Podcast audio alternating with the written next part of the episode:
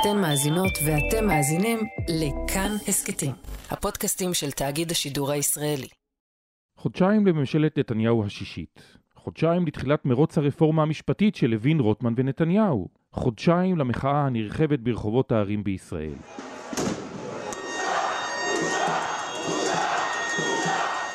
אצלנו זה נראה שזה הנושא היחיד שמעניין את הציבור בכל ערוץ, בכל תחנת רדיו ובכל אתר, אלה התמונות, אלה הקולות. אבל מה חושבים השכנים שלנו על מה שקורה כאן? أهلا بكم إلى المشهدية وفي مشاهدها قلق إسرائيلي داخلي متزايد من حرب أهلية وانهيار هل وصلت إسرائيل איך כלי התקשורת במדינות ערב מתייחסים לנעשה בישראל? האם הם משקפים את העמדות של המנהיגים שלהם? האם הם מחככים את כפיהם בהנאה לראות את החלום הציוני מתפורר כמו עוד כור בנאום קוריאה העכבי של נסראללה? שלום, אני יואב קרקובסקי ואתם על עוד יום הסכת החדשות של כאן. בתחילת העשור הקודם המזרח התיכון בער ממחאות, מהומות והפגנות של צעירים שמאסו בשיטה. הם התקוממו נגד הממשלות והמנהיגים שלהם. אצלנו קראו לזה האביב הערבי.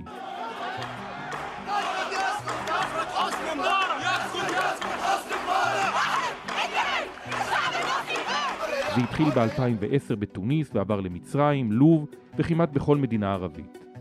אצלנו הביטו על הנעשה באופטימיות. הנה המזרח התיכון משתנה, הופך ליברלי יותר. אלא שמאז היו גם שינויים, ובחלק מהמקרים זה חזר לאחור ואפילו נעשה הרבה יותר גרוע. אז איך נתפסת המחאה הישראלית ברחובות בתקשורת דוברת הערבית בישראל, גם נוכח היעדרם של חברי הכנסת הערביים מההפגנות בשבועות האחרונים? איך מסקרת התקשורת הפלסטינית את המחאה ואת החברה הישראלית שמתמודדת במקביל גם עם גל טרור? ואיך רואה התקשורת הערבית במדינות השכנות לנו את מה שמתחולל ברחובות הערים שלנו בישראל. בדיוק כדי להבין את זה גייסנו את ראש תחום העולם הערבי כאן רועי קייס ואת נזיר מג'אלי, כתב מדיני של העיתון שרגל אאוסד ופרשן לענייני ישראל בכמה ערוצי טלוויזיה ערביים שיתרגמו לנו את מה שמשודר ונכתב בערבית עלינו בימים האלה.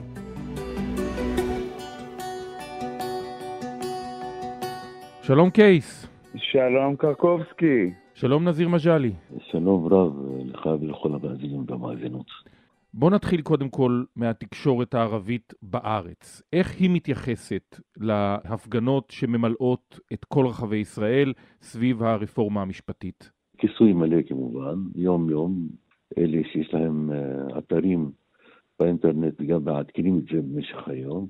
א', זה הדיווח החדשותי, שתיים, עמדה לפעמים אתה רואה שיש גם ביקורת על ההפגנות, על מנהיגות ההפגנות, בגלל שאיך הם מתייחסים לערבים, וכמובן יש שם ביקורת נגד הממשלה. העובדה שחברי הכנסת הערבים לא משתתפים בהפגנות הללו משפיעה על האופן שבו כלי התקשורת הערבים בישראל מתייחסים להפגנות האלה? כן, ודאי, אבל קודם כל צריך לציין ש... הערבים התחילו להשתתף, ב, נגיד בהפגנה הראשונה, איימן עודי גם דיבר וגם הוקע על ידי כמה פעילי ימין, וגם עודי בשאראת הסופר גם כן דיבר. ובהפגנות השניות ראינו שמנסור עבאס, חבר הכנסת של רע"מ, היה שם.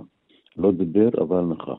כנראה שהגיעו למסקנה שאנחנו לא מצליחים לגייס ולהתגייס, ולכן התחילו לעזוב את זה, ואחר כך מצאו הסבר פוליטי לזה שההפגנות לא מקבלות את הערבים להיות חלק בגלל שלא מקבלים את הזהות הערבית, זאת אומרת דגל פלסטין. אז יש ויכוח עכשיו בקרב הערבים, וזה מתבטא גם בתקשורת, שיש קבוצה לא קטנה של פעילים שמבקרים את העמדה הזאת ואומרים שהמקום שלנו להיות שם. לא חשוב אם הרפורמה או נגד הרפורמה, העיקר שיהיה לנו עמדה. והביקורת הזאת מתחילה להתרחב. חלק גם מההפגנות, גם הם מזמינים ערבים. למשל בירושלים הם מתמידים, כל שבוע יש נואם ערבי, לא מציינים את זה בתקשורת, אבל זה ידוע.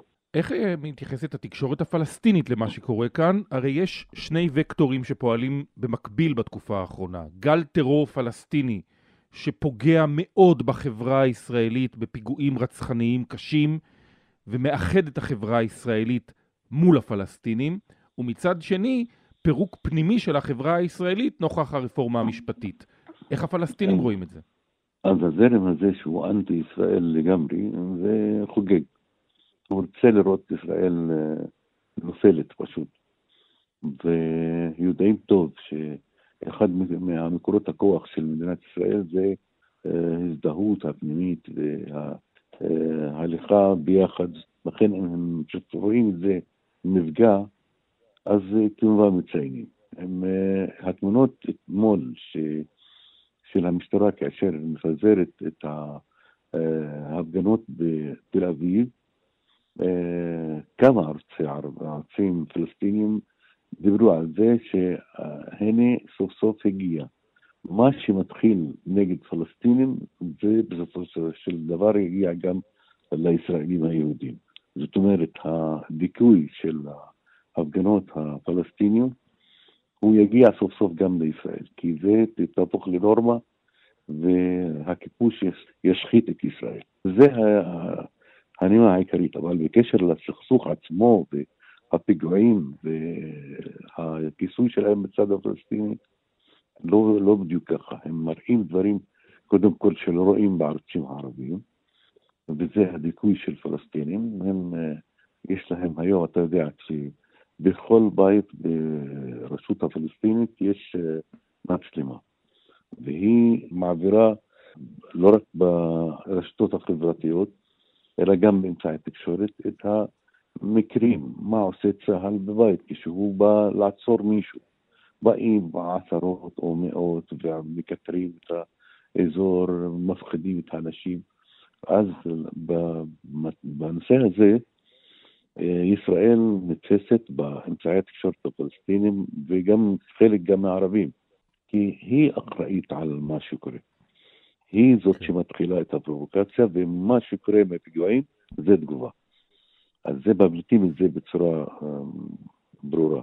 בוא נצא עכשיו אל השכנים שלנו. התקשורת הערבית במדינות השכנות לנו מסקרת את התסיסה בחברה הישראלית? רועי. בהחלט. אני חייב להגיד לך ולמי שמאזין לנו, שכמעט כל יום שאני, כשאני פותח את העיתונים אה, בבוקר, אני רואה לפחות ידיעה אחת או שתי ידיעות שקשורות למה שקורה, שקורה בישראל. Uh, הבוקר, למשל, פתחתי את העיתון שרק אל אאוסט, מהעיתונים הגדולים בעולם uh, הערבי, עיתון בבעלות סעודית, היוצא לאור בלונדון, ושם למשל אה, נכתב אה, פרשים ורימוני הלם נגד מפגינים אה, שמחו על התיקון במערכת המשפט בישראל, עוקבים מאוד מאוד מקרוב. עכשיו, מי שמן הסתם עוקב בצורה אפילו אדוקה יותר, אלה כלי תקשורת שמזוהים עם המחנה שעוין את ישראל, שם די נהנים לראות את מה שקורה בישראל, את. הפילוג הפנימי הזה, בכלי התקשורת אה, של חיזבאללה למשל, וגם בכלי תקשורת אה, שמזוהים אה, עם איראן, שם אני חושב שבכלל הסיקור מאוד משמעותי, כשגם אני רואה שיש ניסיון לצטט לא מעט גורמים כאלה ואחרים, גנרלים לשעבר, גם שרי ביטחון לשעבר, על החומרה של המצב בישראל, ואני חושב שגם אה, השיא של הדבר הזה שהצגתי פה, הוא אותו נאום של אה, מנהיג חיזבאללה חסן נסראללה לאחרונה, שלמעשה ציטט מילה במילה מהנאום, אותו נאום אה, מפורסם אה, ומכונן של נשיא המדינה יצחק הרצוג. יקול يقول رئيس الكيان اسحاق هرتزوك يقول كلنا قلقون على دولة إسرائيل. מצטט ואומר שאנחנו נמצאים, ישראל נמצאת על סף פיצוץ. נסראללה, מה שנקרא, גם הביע תקווה ש... שישראל לא אה, תשלים את ה-80 אה, שנה. אינשאללה מה ביקמל 80 שנה. ומבחינתו לפחות, קרקובסקי, אני חושב שהסיפור הוא שמה שאנחנו רואים עכשיו בישראל זה סוג של אולי התגשמות של מה שהוא דיבר עליו. אותו, אותה אמירה מפורסמת אחרי uh, יציאת uh, צה"ל מדרום לבנון, שישראל אה, חלשה יותר מקורי עכביש. וואלהי, היא אוהנו מן בית אל-ענקבוט. מבחינתו של נסראללה, מה שהוא רואה זה כור נוסף שהוא, שנמתח בנאום קורי העכביש שלו, והוא רואה שהכור הזה עומד להיקרע ומכניס בו הרבה מאוד אופטימיות. זה בא לידי ביטוי בכלי התקשורת שמושפעים ממנו. לחלוטין, ואני חייב להגיד לך, אני עוקב אחר לא מעט נאומים של... Uh... של חסן נסראללה. בשנים האחרונות הוא כל הזמן מדבר על הנקודה הזאת שרואים עד כמה מתרחב הפער, בעיקר הפער שקשור לאמון, או יותר נכון לחוסר האמון, בין החברה בישראל לבין המוסדות בישראל. אם תרצה, הצבא, ההנהגה, מערכת המשפט, הוא מדבר על זה כמעט כל נאום. ולכן מבחינתו, מה שאנחנו רואים היום בישראל הוא, אם תרצה, אתה יודע, אני אפשט את זה, הוא יושב מהיציע ואוכל פופקורן וצופה בסוג של הנאה. ואני גם אגיד לך עוד משהו, וזה אני חושב הנקודה המרכזית. חסן נסראללה וגם חבריו אה, לציר הפרו-איראני יודעים שמבחינת העליונות הצבאית או מבחינת עימות צבאי, הסיכוי שלהם, אה, מה שנקרא, למחוק את ישראל מעל פני האדמה, הוא לא גדול, אה, והוא גם מכיר בזה. אבל על מה הוא כן נסמך מבחינתו? הוא נסמך על זה שבעיניו החברה, אם תרצה, החברה שהוא, שתומכת בו, אה, סביבה של ציר ההתנגדות, היא הרבה יותר מלוכדת, היא הרבה יותר מאמינה מאשר החברה הישראלית. ככה בעיניו. ולכן mm-hmm. הוא סבור, גם כאדם אה, שמגדיר את עצמו דתי, מוסלמי, אישי, אדוק, שעצם האמונה הזאת של, שלנו, של, ה, של החברה שלנו, של התומכים שלנו, היא זו שתביא לנו בסוף את הניצחון, כיוון שהחברה בישראל היא הרבה יותר מפוררת, היא לא מלוכדת כבר. כלומר, זה הטיקט שעליו הוא מנסה, אה, מנסה לשחק.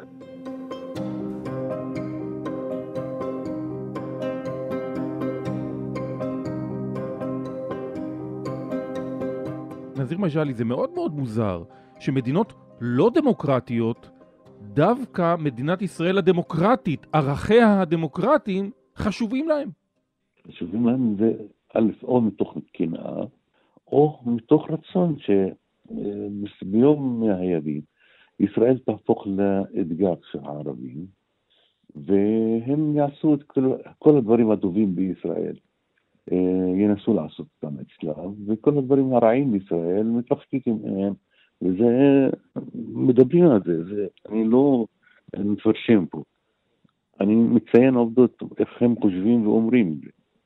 יש כאלה שאומרים שישראל הייתה פעם מקור לקנאה שלנו, ואנחנו רוצים לראות את ההצלחה שלה גם אצלנו. אז uh, אם היא עושה את הנסיגה הזאת, אז uh, אוי ואבוי, זאת אומרת, אה, עכשיו אין, התקווה הזאת למשהו שמצוי ואתה יכול להרגיש אותו, אז זה מתחיל להתעלם. אז יש כאלה, יש, יש זה לא זרם קטן בעולם הערבי, זה הזרם שהלך לפי הסכמי אברהם. ועדיין אה, נדבק בהם, ועדיין רוצה לראות מדינת ישראל מדינה אה, חיובית, במיוחד בנושא הפלסטיני, שתשנה כיוון ונראה איך אנחנו נשתף פעולה ונפסיק עם הסכסוך המטומטם הזה. ככה אנחנו חושבים במונחים האלה, והרבה שואלים אותי את השאלות האלה. לפעמים שואלים גם האם זה לטובת הערבים שיש הסכסוך הזה בתוך ישראל או לא. גם זו שאלה ששואלים. ומה אתה עונה? אני כמובן עונה שזה, אה, לפי התוצאות, אם זה יצליח, ונראה שבישראל עדיין שומרים על העקרונות של דמוקרטיה, אז זה כמובן לטובת הערבים. אני אישית גם מאמין שאני רוצה את האתגר הזה. שבישראל תהיה לא רק דמוקרט, דמוקרטיה וערכים ושלום אמיתי עם השכנים והתפתחות וקידום והנס הזה יהיה לטובת כולם, לא רק לטובת אה, קבוצה קטנה בישראל.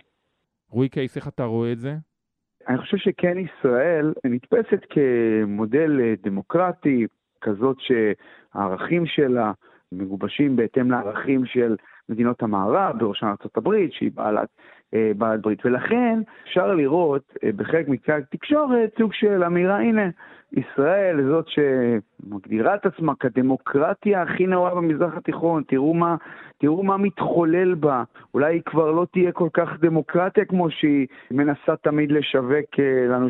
ואז ההפגנות והמחאות, איך הן נתפסות? אתה לא רואה למשל אה, איזושהי אה, אמירה בעד המחאה או נגד המחאה. זה, זה אני חושב שפחות אנחנו רואים. אני חושב שהעיסוק הוא כיצד המחאה וכיצד מה שקורה בישראל ישפיע על, על ההמשך או על עתידה של ישראל. אני חושב שזה הדבר שמעסיק מאוד. באופן כללי, חשוב לומר שמדינות ערב מאוד עוסקים במה שקורה בישראל, מבחינה, מבחינת לפחות הסיקור התקשורתי.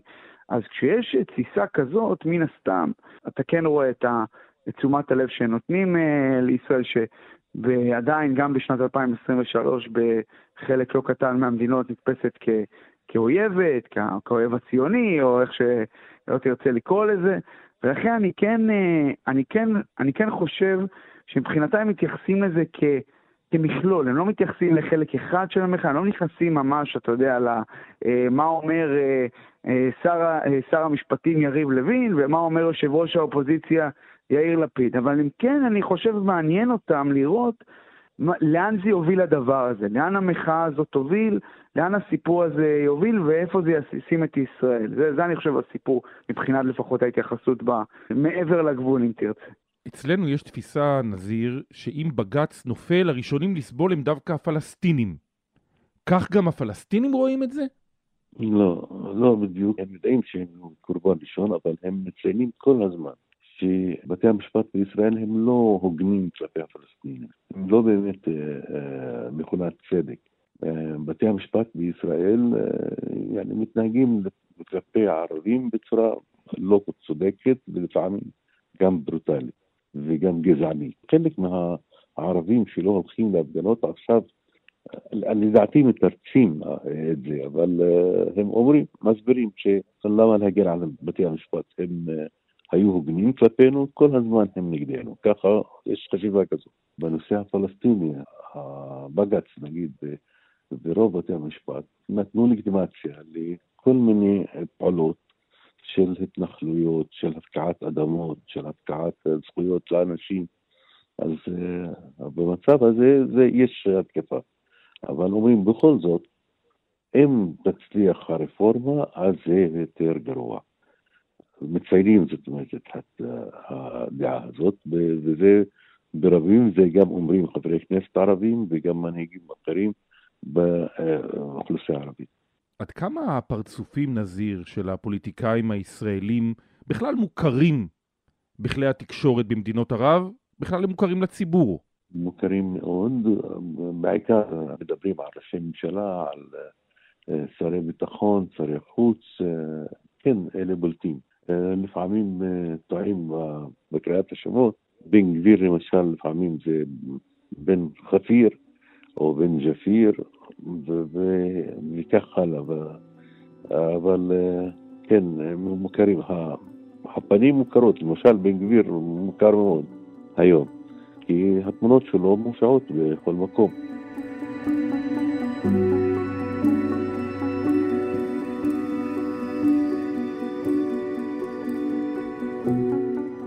נחזור לתחילת העשור הקודם, היה האביב הערבי. מדינת ישראל, התקשורת הישראלית סיקרה באהדה מאוד מופגנת את אירועי האביב הערבי שהתחילו בתוניס, עברו למצרים, לוב ויצרו טלטלה במדינות הלא דמוקרטיות. לכאורה עוד רגע החברה הערבית הופכת להיות חברה ליברלית יותר, בינתיים גם הייתה איזושהי ריאקציה הפוכה וממשלים נכון. קודמים חזרו. אז אה, האם ההפגנות שנמצאות כאן עכשיו ברחובות הערים בישראל נתפסות מבחינתן של מדינות ערב כסוג של האביב הישראלי, שאולי מבחינתם התקווה היא שבאמת אנחנו נקרוס? רועי. תראה, קודם כל אני אגיד לך שהייתי איזה עיתונאי קטרי שמכנה את זה כבר אה, ערבי הסהיוני, כלומר האביב הציוני. ככה, ככה הוא מכנה את זה. אז אתה רואה שכן יש את הרצון הזה לעשות את ה... מה שנקרא את ההקבלה.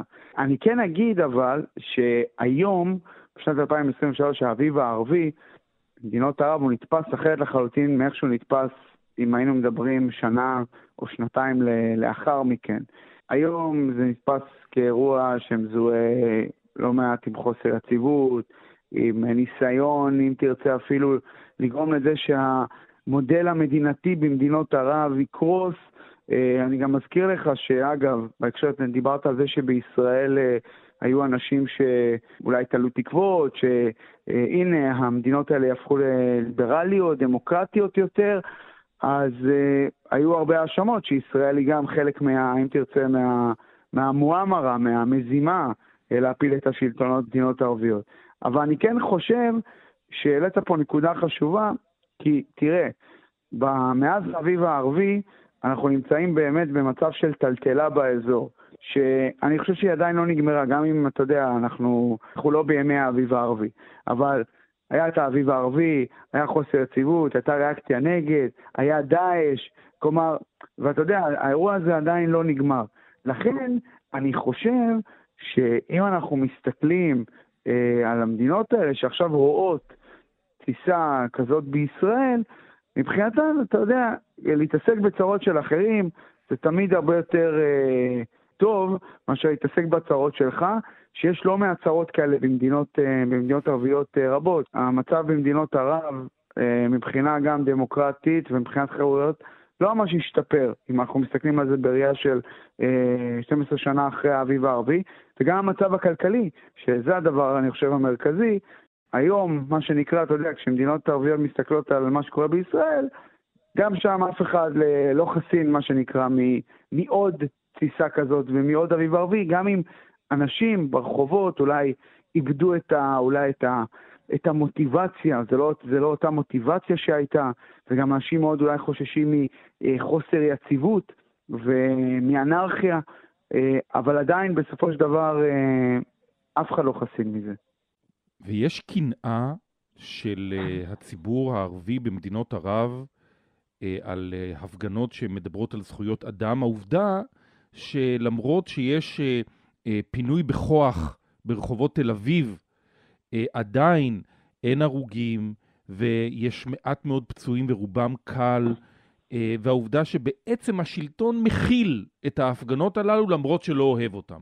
נזיר מג'אלי. פעם ככה הסתכלו על ישראל ועל ההפגנות בישראל, אבל אה, אחרי מה שקרוי האביב הערבי, אה, ההפגנות הפכו להיות דבר שלילי בקרב הערבים, ואם אה, תבדוק את אה, סקרי הדעת של העולם הערבי, שעושים עושה מכון הצמיחה האנושית, שהחל משנת 2000 יש לו סקר פעם בשלוש שנים, אז בשנים האחרונות מציינים ברוב של 62 אחוז, אומרים שמבחינתם היציבות חשובה מדמוקרטיה.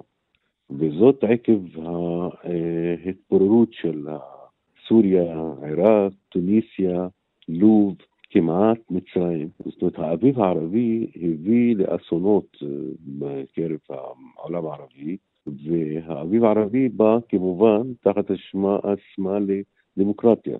וההפגנות האלה הביאו את דאעש. לכן התחלנו לראות שיש נסיגה תמיכה בדמוקרטיה. זאת אומרת, העיקר רוצים יציבות של המשטר. מה שלא יהיה, גם מלך, אתה תשמע את זה ככה הרבה פעמים, לא חשוב לי אה, חופש ביטוי יותר מאשר להיות יציבים. כי אתה יודע, אנחנו מדברים עכשיו על, על מיליוני פליטים, אלה שנאלצו לעזוב את אה, מדינתם או את ביתם.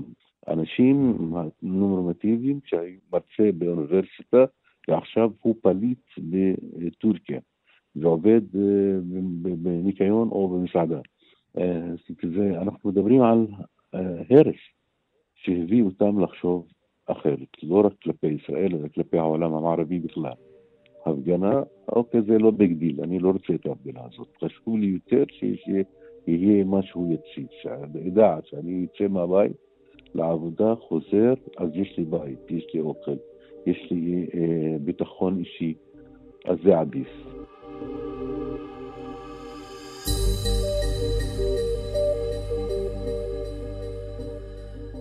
נזיר מג'לי, תודה רבה רבה לך שהיית איתנו. תודה רבה לך, שיהיה בהצלחה. רועי קייס, תודה רבה. תודה רבה, יואב.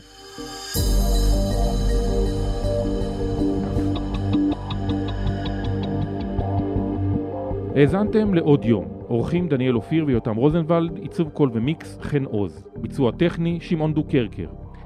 היה לכם מעניין? אז קדימה, תשתפו את הפרק. אם אתם מאזינים לנו בספוטיפיי או באפל פודקאסט, נשמח אם תיתנו לנו דירוג גבוה. הערות על מה שאמרנו, אתם מוזמנים ומוזמנות לכתוב בקבוצת כאן הסכתים בפייסבוק, אפשר גם בחשבון שלי בפייסבוק או בטוויטר שלי. פרקים חדשים של עוד יום עולים בכל יום ראשון, שלישי וחמישי, את כולם וגם הסכתים נוספים מבית כאן תוכלו למצוא בכל מקום שבו אתם מאזינים להסכתים שלכם או באתר שלנו. כאן יואב קרקובסקי. נשתמע.